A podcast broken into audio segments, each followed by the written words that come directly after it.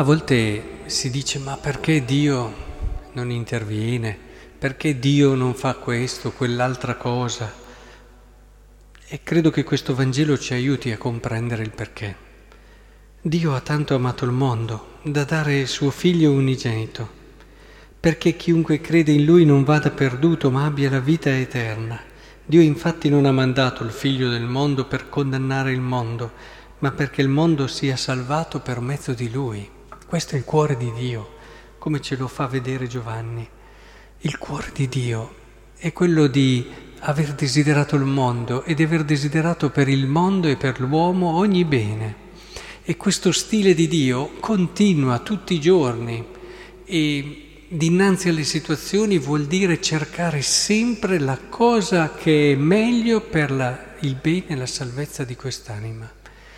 Dio non si stanca di aver fiducia, di credere, di dare delle opportunità.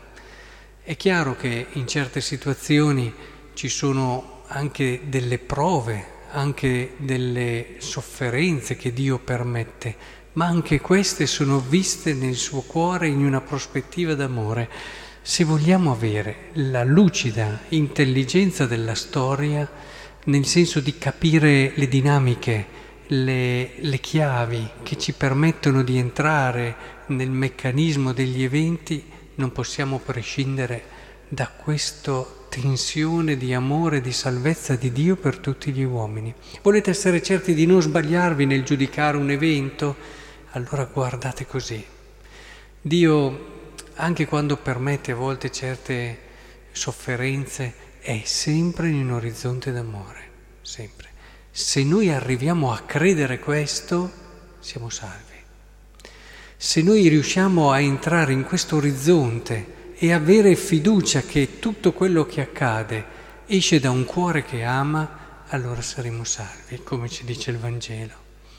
Penso che sia importante e decisivo questo passaggio e vi auguro davvero di entrarci e di farlo vostro perché allora tutte le volte che incontreremo qualcuno il primo pensiero è che cos'è che può essere il bene per quella persona, al di là di tutto il resto, come siamo vicini a Dio quando viviamo così.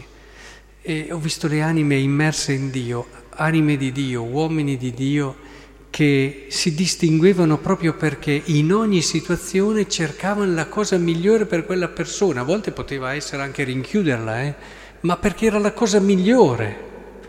E dobbiamo sempre tenere questo, questo atteggiamento e questo stile. Quando facciamo fatica c'è la preghiera e in particolare c'è la messa. Quando fai fatica ad avere un atteggiamento che cerca sempre il bene, quando hai delle persone verso le quali fai proprio fatica e dici ma perché? E ti viene quasi ad essere anche tu giudice, come sono lontani dalla realtà di Dio. A volte leggo anche delle riviste, no?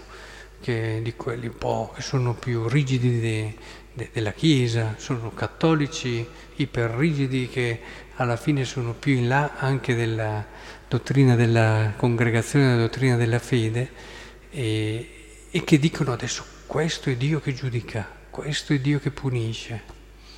Io rimango convinto che sono così lontani dalla realtà così lontani dalla vera chiave. Il modo di punire di Dio, lo abbiamo visto, è dare suo figlio. Quindi, in questo senso, ci possono essere a volte delle situazioni come anche dal punto di vista umano. Abbiamo delle persone che è meglio rinchiudere per il bene di tutti e per lo stesso bene loro, perché non hanno la possibilità di fare diversamente se non un percorso di educazione controllato lasciate libere sarebbe anche il loro male, ma è sempre un'intenzione di bene che guida Dio in tutte le cose. Dio non conosce altro modo di giudicare se non mandare suo figlio e di conseguenza è importante che impariamo a leggere le varie situazioni in questa chiave.